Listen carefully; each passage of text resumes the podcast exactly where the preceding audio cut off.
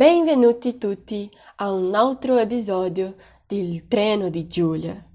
Questa sarà un'edizione straordinaria in collaborazione con l'Università Federale di Juiz di Fora. Pertanto, la struttura di questo episodio sarà più definita di quelle edizioni precedenti. Io farò ancora le mie abituali raccomandazioni. Tuttavia, in questo episodio io farò una paragone tra due film con la prospettiva di discutere la rappresentanza femminile nel cinema. Le due pellicole che io vorrei comparare sono Pane e tulipane di Silvio Soldini e Il favoloso mondo di Amélie di Jean-Pierre Jeunet. Ma prima di cominciare vorrei dichiarare che tutti i riferimenti che farò nel corso di questo episodio saranno tratti dal saggio La destrezza di guardare oltre, Close Up on the Representation of Women in Silvio Soldini's Le Acrobat e Pane e Tulipani, da Susanna Scarparo e Maria Teresa Tuffano.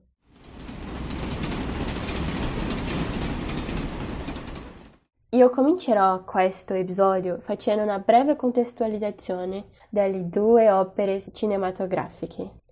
Il film Pane e Tulipane racconta la storia di Rosalba, una casalinga di Pescara che è dimenticata in un autogrill mentre una gita a con la sua famiglia.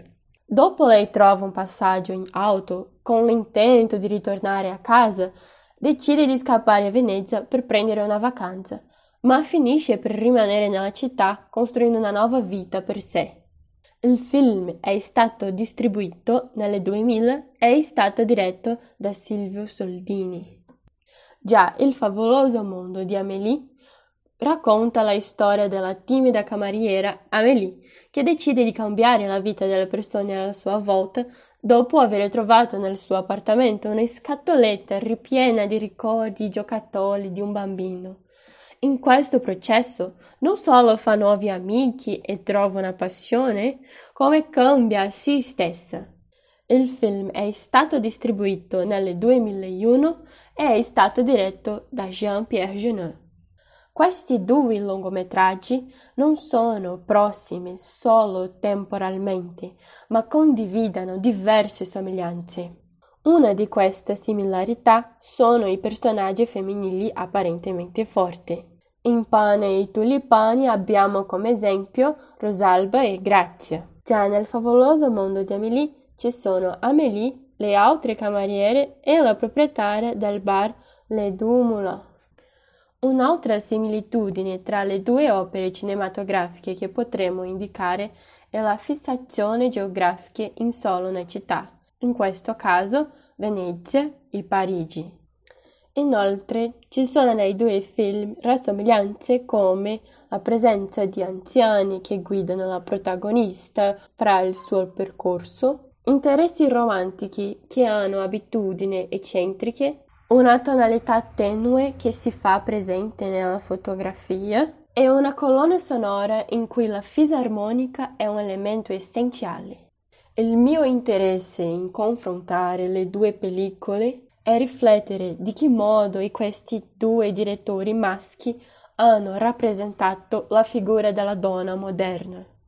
Per questo, in primo luogo, vorrei parlare del test di Bechdel. Questo test è stato creato dalla fumettista Alison Bechdel il test consiste, basicamente, in verificare se un'opera contiene almeno due personaggi femminili con nome che parlano tra loro senza avere come soggetto della sua discussione un uomo. Incredibilmente, la maggioranza dei film non superano questo test.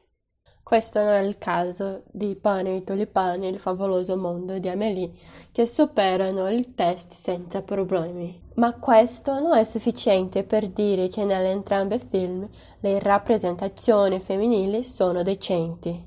Laura Mulvey spiega che molti personaggi femminili sono solamente la visione e il desiderio di un uomo, cioè non sono creatori di significato, ma soltanto portatori di questo. Amélie e Rosalba non corrispondono a queste immagini. Loro sono donne delle sue storie e dei suoi destini. Amélie modifica il suo intorno e, di conseguenza, trasforma se stessa, mentre Rosalba si trasforma prima e per avere cambiato modifica anche la sua periferia. Le protagoniste sono forze motrici che mutano l'ambiente circostante.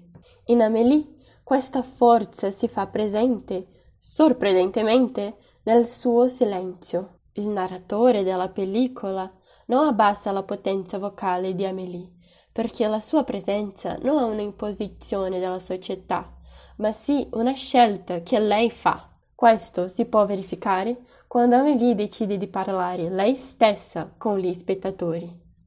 In Pane e tulipani la forza delle donne si dà dalla relazione di affidamento tra Grazia e Rosalba che portale nella direzione della trasformazione. Su questo affidamento Diotima lo spiega come il stare nel mondo attraverso la mediazione di un'altra donna.